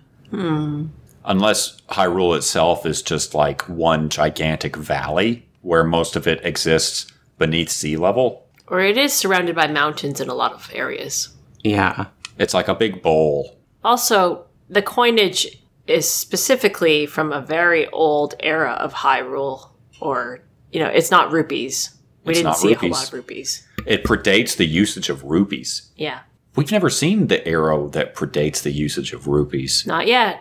The coins are not necessarily currency, or at least not the general currency, That's potentially true, yeah. because usually gold and silver coins were just used between lords. Hmm. That would make sense. So we're coming down on the side of probably not. I think it makes more sense for it to be from New Hyrule. Yeah, that makes sense to me. Now, Which is old Hyrule. which is the old kingdom. Okay. Though yes, it is slowly, but that's that's Tears of the Kingdom stuff. Though this is New Hyrule is the old kingdom. Okay, now we actually have an email from Monica. Oh, sent um, June 29th of 2022, almost exactly one year ago. I don't know why she sent this, but she did. because I wanted to talk about it. What if the hand in the toilet is Tortus? Now, uh, I'm just going to read this real quick. For listeners who don't remember, Tortus is the grandma's son, uh, Anju's father, I think. Theorized multiple places online. Anju's mom says Kafei will leave like Tortus, Kafei in a cheating context. But when Anju's grandmother calls her Tortus, Anju tells her that he has died. And there's a hand in the end toilet. Really, people seem confused at the leave die thing, but it's exactly the mom's personality to blame him for dying and leaving her. Yeah, this wasn't my theory. I found it online. Well, go on. So, what this suggests is that Tortus died on the toilet. and fell in the toilet, which is a pretty bad way to go. Maybe it's just his ghost that's in the toilet? Why would his ghost be in the toilet? Because he died on the toilet. Maybe he died on the toilet without toilet paper and he's very polite, so he wanted to go Oh no. to the washroom and there was no toilet paper, so out of embarrassment, he died. he died. Yes. As opposed, uh, or maybe he was like, he sees that there's no toilet paper and he thinks about how his wife didn't replace the goddamn toilet paper after finishing the roll and he just gets so mad that he has an aneurysm. I feel attacked. I, I didn't say it was about you, but uh, yeah, I I cannot fucking imagine why you sent this in. I am so, I am so lost. I the It year makes from sense. a the me from a year ago had a good reason. I don't know what that reason is. No, I understand. This does make sense. I like this theory. But like, uh, there's something interesting in the social dynamics of Anju's mother blaming Tortus for leaving by dying, and somehow equating that with Kafei, but saying that Kafei is committing infidelity. Is she saying that Tortus committed infidelity? And did she fucking kill Tortus? Actually, on the toilet? She Taking away him? the toilet paper. Well, she could have stabbed Poisoned him. him with poisoned him with a medic poison. just put some poison on the toilet paper so when he went to wipe it got in No. through his um, uh, mucous membranes and he died No, like she poisoned him with poisoned food, and it made him go to the toilet. and he just died of diarrhea. Yeah, so Tortus cheated on anju's mom and she poisoned She thought that he did. and she poisoned him to death. He just kept wiping and wiping but he couldn't take care of it because it just kept coming So Game if- theory, darker than you think. the Majora's Mask iceberg. It goes deeper than you would ever imagine. We got the red arrow pointing down at toilet hand. okay, so is this what we're arriving at? The tortoise, like Anju's mom, c- equating and uh, Kafei's assumed cheating with Tortus's death. I think actually does suggest that she might have killed Tortus. I can't believe. I think that's actually the first full blown shit joke that we've made on the Book of Mudora. hey, they made it first. Did they? Because I think I did it. Maybe Monica did it. It's the joke of the game. It is. The toilet hand is kind of that whole thing. Now, the weakness of this theory is that it is an inn that is a, a public toilet, or, or It, it, it, it, it may not have been at the time. fair enough, but you know, a, a toilet accessed by patrons. All the that just means she probably didn't shoot him on the toilet. She still could have poisoned him It could just be an overly polite guest who died. Hmm. from being poisoned because Tortus cheated on Anju's mom. Who is mortified that they don't have toilet paper. I wonder if past you anticipated that this is where the con Yeah, probably. would go. Good job, me. I don't believe you. High five. I don't believe you even a little bit. You didn't know we were going to talk about Tortus shitting himself to death after being poisoned by Anju's mom because she thought he cheated on her. But did he cheat on her? Uh, that doesn't matter, I think, because the end result is the same. He's fucking dead on the toilet. Paper. it's so embarrassing. God. Okay. Thank you, past Monica, for taking us down this unbelievable road together. You're welcome. Not current Monica. Current Monica should be ashamed. I'm speaking herself. on behalf of past Monica Okay. As her representative. Okay. Um, we've we've got a letter here from Gustav. Episode idea. We do love episode ideas. We can't say that we'll always do them or even ever do them, but we do love hearing people's ideas for episodes. Dear Cameron, Monica, and Crystal, I really like your podcast, and I think your timeline makes a lot of sense and is very agreeable. However, there is one game I think you have missed. It wasn't actually made by Nintendo, and is really just a mod on another game, but it's got a complete lore, sort of inspired by the story of Legend of Zelda. Its name is Hyrule Conquest, and includes many of the same characters as in the Legend of Zelda games, just with a twist. I think it could make for a great bonus episode, although that is my opinion. Keep up the great work. Hold on a second, I'm gonna look this up real quick. What mod is it This is for? this is a mod for the game Zero AD. This is a strategy game. Ah. We used to be part of a Zelda forum where there was a uh what was it called?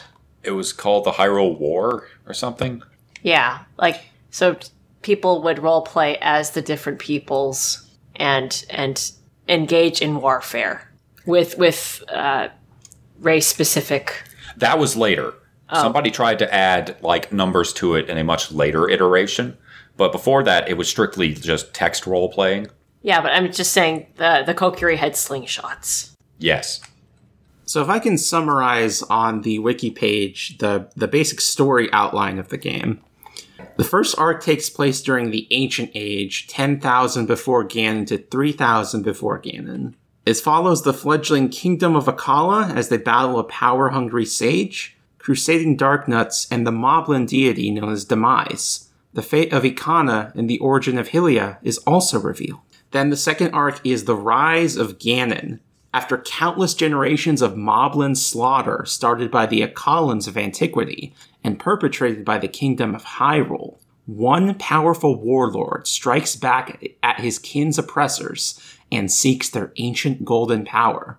This campaign follows Ganon's uprising, making many allies and enemies, and the first ever Princess Zelda, avenging her kingdom and keeping the Triforce of her people safe. However, darker forces are also at play, biding their time in the shadows. This feels like a very crystal core story. Then the third arc is the Realm of Twilight, doing the Zant type thing. Next arc is the Gerudo Wars. And finally, the Return of Sulcaris. What? Who's Solcaris? Who is Sulcaris? That's a great question.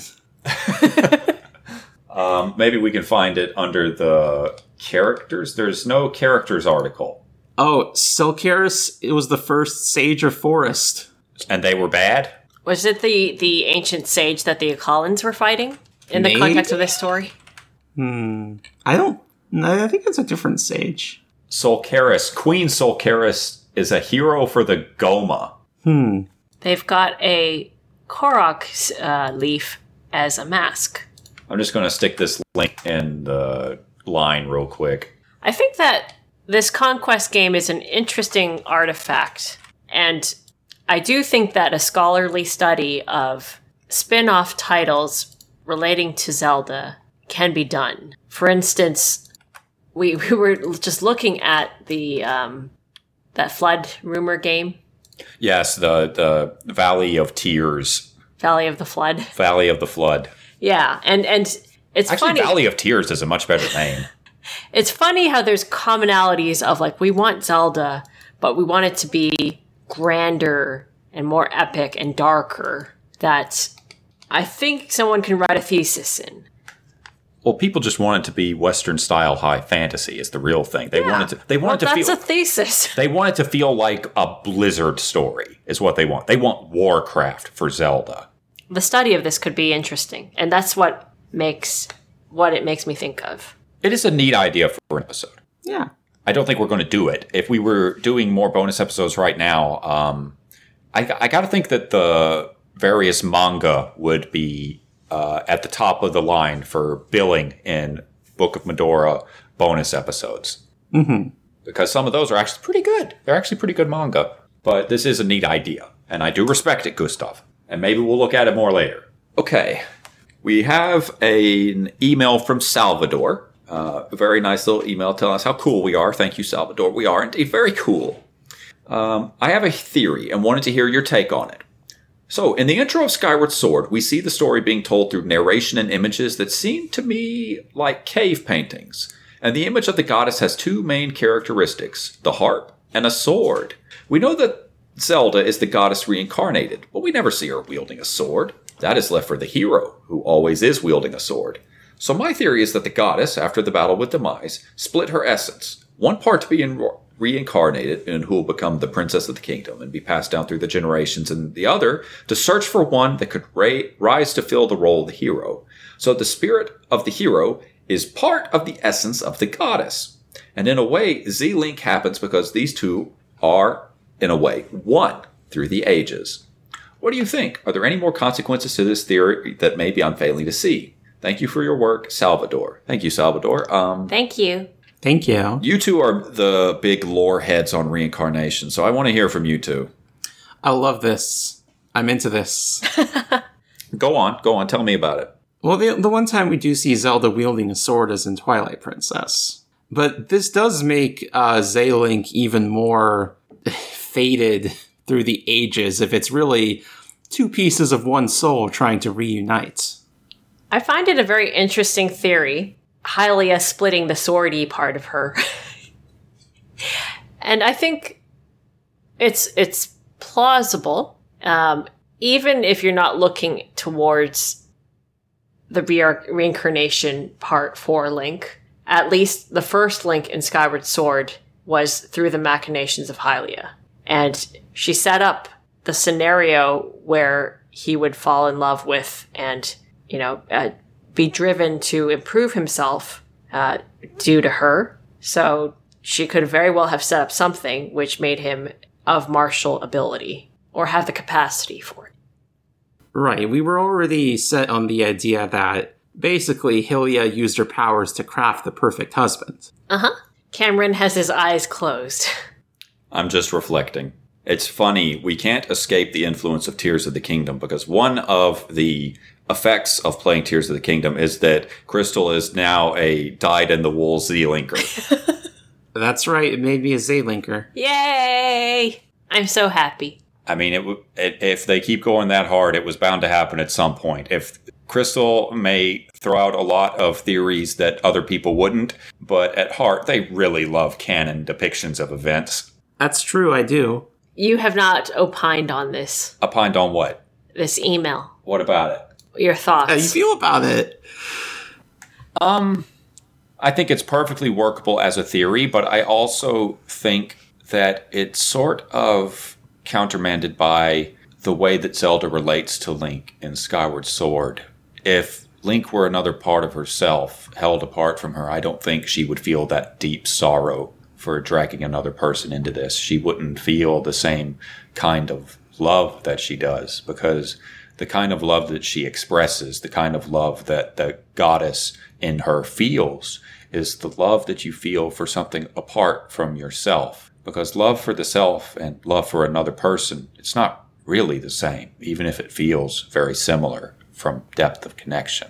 I think I think that it's a it's a very pretty idea and it has its benefits in reading her character and making the cosmology more palatable in some ways, but it takes away from the intimacy of their relationship and the deep, soul deep regret that she feels towards inflicting this eternal fate on somebody that she cares so deeply about because she's willing to put herself through anything. She doesn't even think about dying and coming back and upheaving her own life over and over. But this other person, this person outside of herself, there, there's sorrow.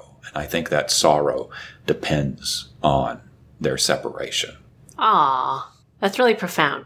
I don't know if it's profound. It's just my reading on them. No, I, I would agree with you. There is something about him being separate. it's not a violation if it's only towards yourself, you know? And I think that that violation that she commits towards Link in using his love for her only matters because they are not the same person. Well, what if they were the same person and different people at the same time, like how Crystal likes? That Crystal do be liking that. Crystal do be enjoying the uh, Disco Elysium school of this guy as many guys. I love that. You know, I love Oshino Ougi. You know, I love uh, Naomi Shirogorov. Yes. Yeah. Uh, For our listeners who aren't aware, I believe that's one of your characters in Eidolon playtest. That's right. Oh, yes. I, I with regards to that crystal and a way of having a much deeper relationship with the self, that gorgeous. It makes perfect sense. It's just that it's not how I read it. And y'all wanted my opinion, and now you have it. And I'll Okay, never talk. thank you for sharing your opinion. I'll never talk about it again. So you can talk about it. No. if you want. I'm done. Okay. From Bill. Subject line, hey, listen. I guess y'all haven't put out a podcast in a while, and I didn't start listening to them until earlier this year. I hope you come back. This was sent in November of 2022. Uh, we did start putting up new episodes a few months after this, so hopefully Bill's doing all right. I was just wondering if you have ever mentioned the constellations in Wind Waker. It seems to indicate that Legend of Zelda takes place on Earth. Oh, fuck me. Um, I'm listening to the Wind Waker episodes now, and nobody has mentioned it yet. Hope you are all well, and thanks for all the episodes you did. They are very entertaining. Take care, Bill. Thank you, Bill. Um, Now, is uh, fuck. astronomy part of the forbidden art of geography? I think we can consider astronomy. Go on then, Crystal. What do you think? Well, so yes, Wind Waker has real world constellations in the sky, suggesting it is in a similar position in a similar universe as Earth in the real world. So does Majora's Mask, Termina. That's right, even though it's a fake sky because it's underground. Okay. What can we take from this? I can't I can't dismiss this because I've been so insistent about taking the text of the games as presented within the games and those stars are just right up there. They're up there. And I can't be like, "Oh, they just used a map of the stars because that's a map of the stars." No, motherfucker, they're there up there and they're the same as the ones on Earth. And I can't be going to dismissing that. I don't want to be inconsistent. I don't want hypocrisy to be one of the things that people point at me about uh, more. What do we take from that? What do we take from that? What do we take from that? Well, at the very I mean, least, I, go on. I don't think this implies that it's the same as Earth any more than having a sun and the moon implies that. I mean, Miyamoto has said in the past that The Legend of Zelda takes place on Earth.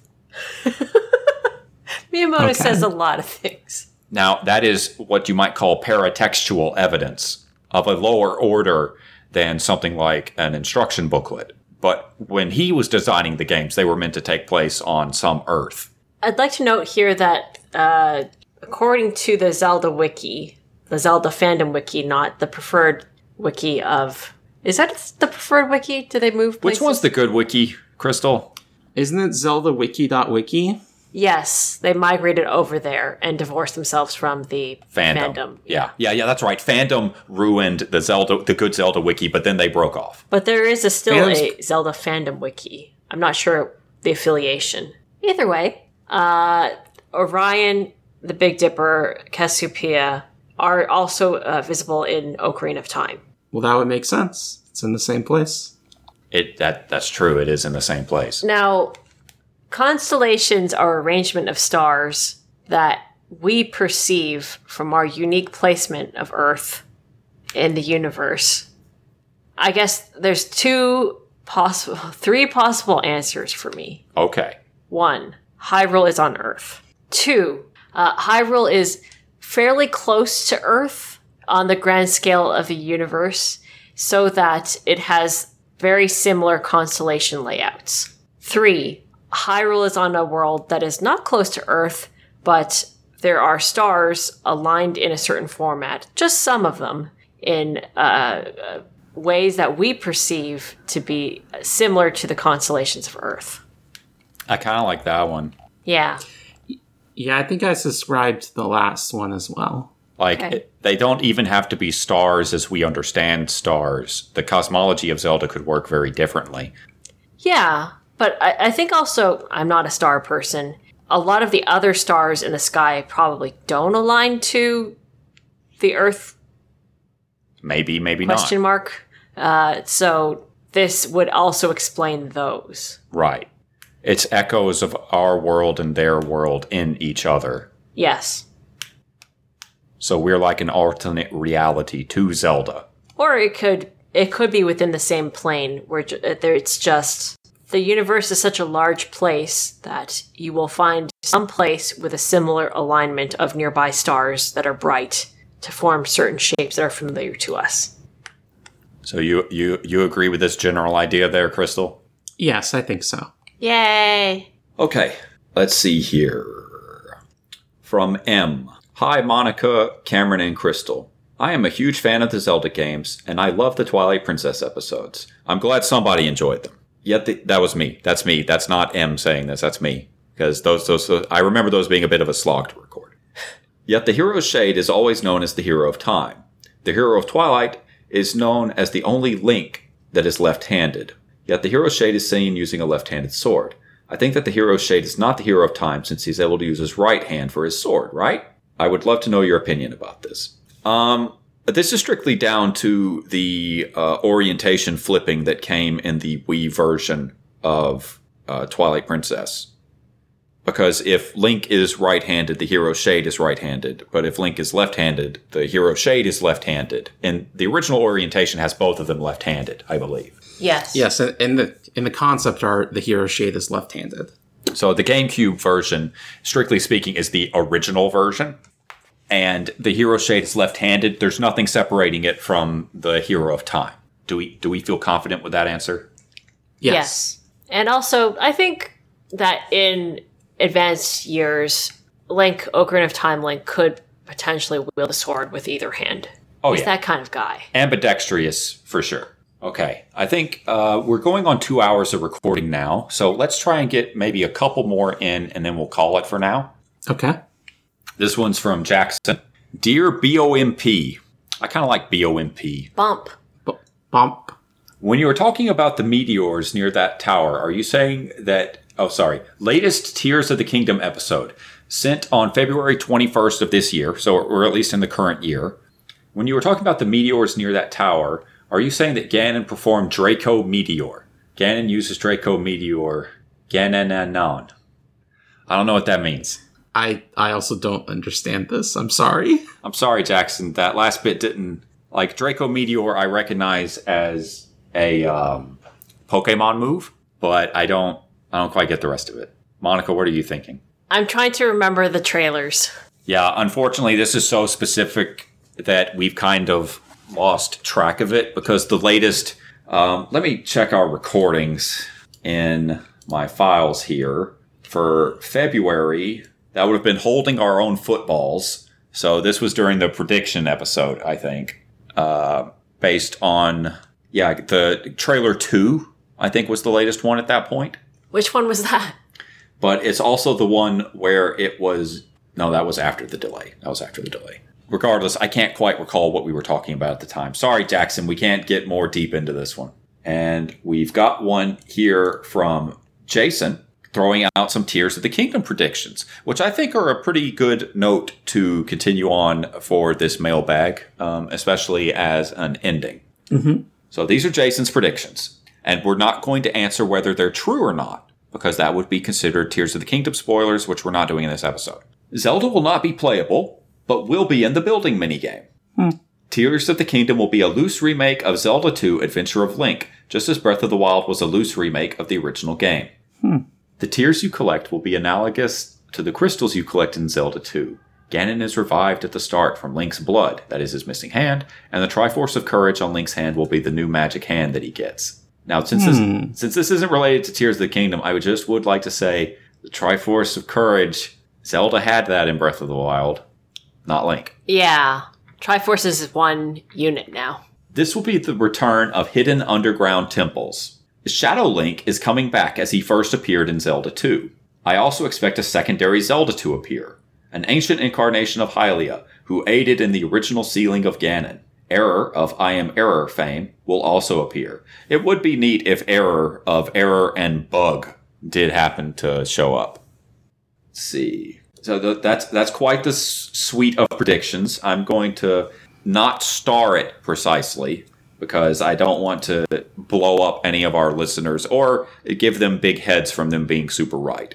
But listeners who have played through Tears of the Kingdom, which many of you have probably done by the time this episode airs, will be able to know whether or not any of that was correct. I think it's fun to think of because we made our share of predictions. We did, and I'm going to need to go back over the holding our own footballs episode to arrange them a little bit. I think a recap of our our best predictions and uh, least best predictions is called for when we get to the Tears of the Kingdom episodes. when when we start off, you two are still like all in on the idea of a strictly chronological recounting of all the events referenced in Tears of the Kingdom, rather than just the events of the game itself. Yes. How about you, Crystal? Hmm. I guess so. Oh, come on. If I can talk you out of this, I'd be so happy. because I feel like we don't have to go directly into the past that Tears of the Kingdom refers to. We can just cover the gap between the two games first, and then, you know, maybe follow everything from one character's perspective that would lend things a certain linearity. But I think that we would lose then some of the chronology. That's the thing.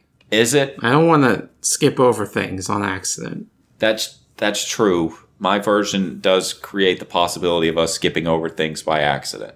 But Monica, are you prepared to make notes?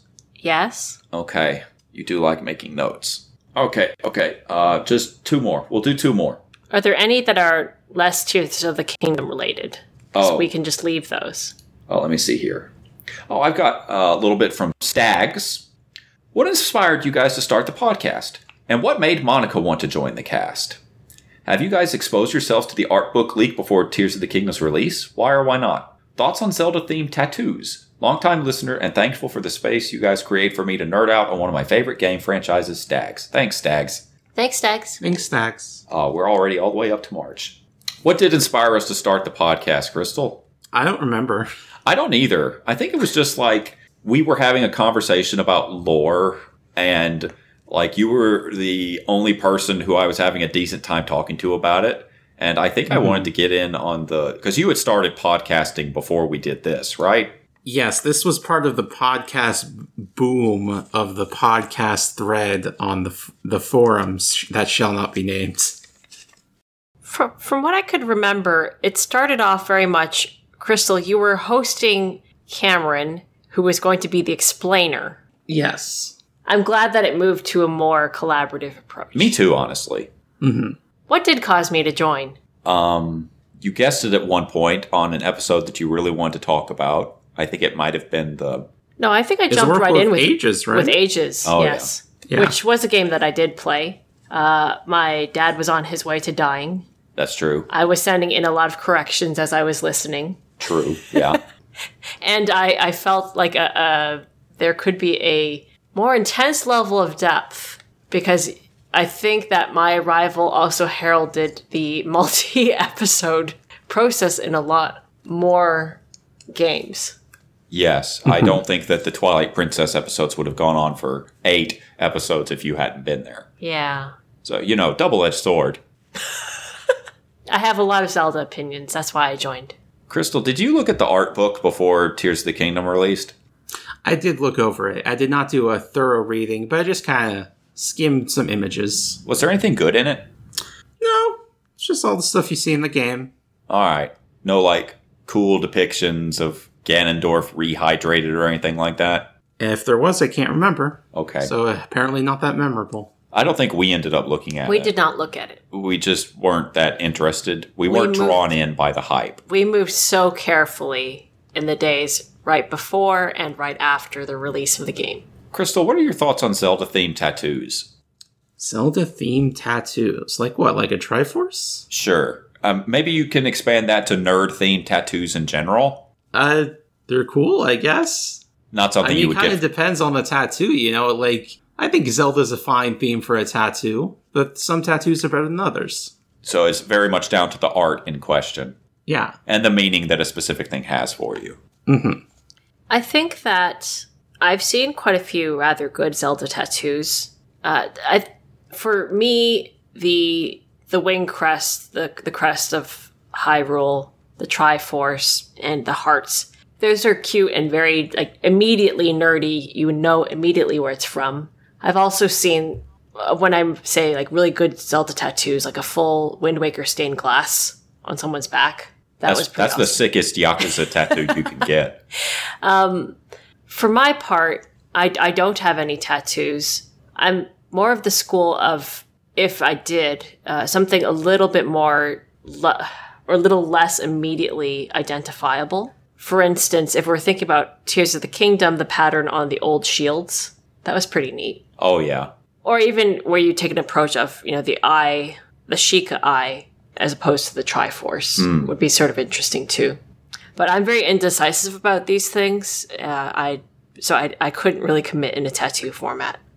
You know, it's funny because the um, some of the different paraglider designs that you can get in Tears of the Kingdom very much make me think of tattoo designs, and I think that it's fine. Um, I also agree that I tend to like the idea of tattoos that don't immediately jump out as just being Zelda, but also the idea of getting a full sized back tattoo of the Mirror of Twilight sounds kind of fucking sick. Wow, I haven't seen anybody do that.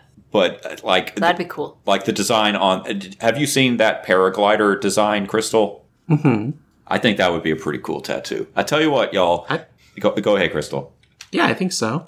i tell you what if crystal gets um, 250 patrons on their patreon uh, i'll get a mirror of twilight tattoo and post pictures of it That- Please, a temporary. i A gate of time uh, one would really be nice too.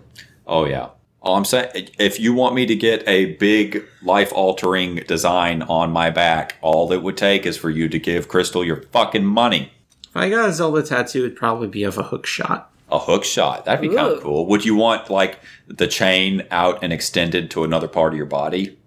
No, I think just the resting long shot of Ocarina. Oh, that could be pretty cool. Though it would also be cool to have the chain extended and looking like the head of it is buried in another part of your body. Or the chain goes all across my body and hooks onto something on the other side. Yeah, yeah, yeah, yeah, yeah. That's good shit. God, what would Okay, so yours would be a hook shot. Monica, if you got Okay, let's just say you get a billion dollars to get a Zelda tattoo. And it could be any kind you want. What would you get? I have to put in for our listeners, I have to put an incentive in there for Monica or she won't engage with the question. Oh, you. Am I wrong? No. Okay then. Well, the Monica of today, June 2023, would get the eye pattern from the old shield in Tears of the Kingdom. That'd be pretty cool. The Monica of tomorrow would probably say no. Yeah, absolutely. For to a billion dollars. It is true that you are morally compromised by being given a billion dollars, but we're going to pretend I'll take it. but we're going to pretend that that's not the case. Morally compromise me. yeah, fair enough. And I've already said the Mirror of Twilight thing because why the fuck not? But I'd actually have to devote a lot more time to it. That's just my off the cuff answer. If I really had to get a tattoo, it would probably be a smaller thing. But uh, I think that has us pretty good for things that we can answer at the moment. Or any of the like Verizoni patterns would be interesting to have. Very subtle. Now, Jackson did also send in an Age of Calamity question that I want to read on one of the later Tears of the Kingdom episodes. Okay. So we'll get to that later. But right now, um, we've read all but eight of our emails. So I'd call us as good as caught up. And we can probably read the rest of these at the start of the Tears of the King. Well, the first episode of Tears of the Kingdom. Exciting. Crystal, where can we find you online? You can find me on Twitter at Arcane Crystal and on Patreon at Arcane Crystal, where you can listen to the episodes of this a week early. You can find me on other podcasts on audioentropy.com, such as Eidolon Playtest, and an actual play podcast where we play an RPG called Eidolon Become Your Best Self that Luke and Molly designed. It's about teen detectives, one in the 70s, one in the 90s. That's delightfully specific. Mhm. And you could find me on Twitter at CamWriter, but I'm not reading my timeline at the moment, so don't expect me to be able to like see stuff. And once more, if you would like to send in questions, comments, or off the wall theories to be read at the end of podcast episodes, please send them in to Book of Mudora Podcast at gmail.com. Once more, Book of Mudora Podcast at gmail.com. And Crystal, could you tell us a Zelda joke? We've got three stored up. I guess so. This joke comes in from Dylan. I saw a fanfic where Ganon won, but for some reason, I couldn't click on it. Oh well, I guess the link was dead. Oh no. Wait, I think you've told us that one before. Okay, there's another one here. I forgot, so that was great. Stop calling it the Zelda franchise. It's called the Zelda chain because there's so many links. Yeah. Oh, God. Damn. okay, okay. Good night, everybody. Bye. Bye.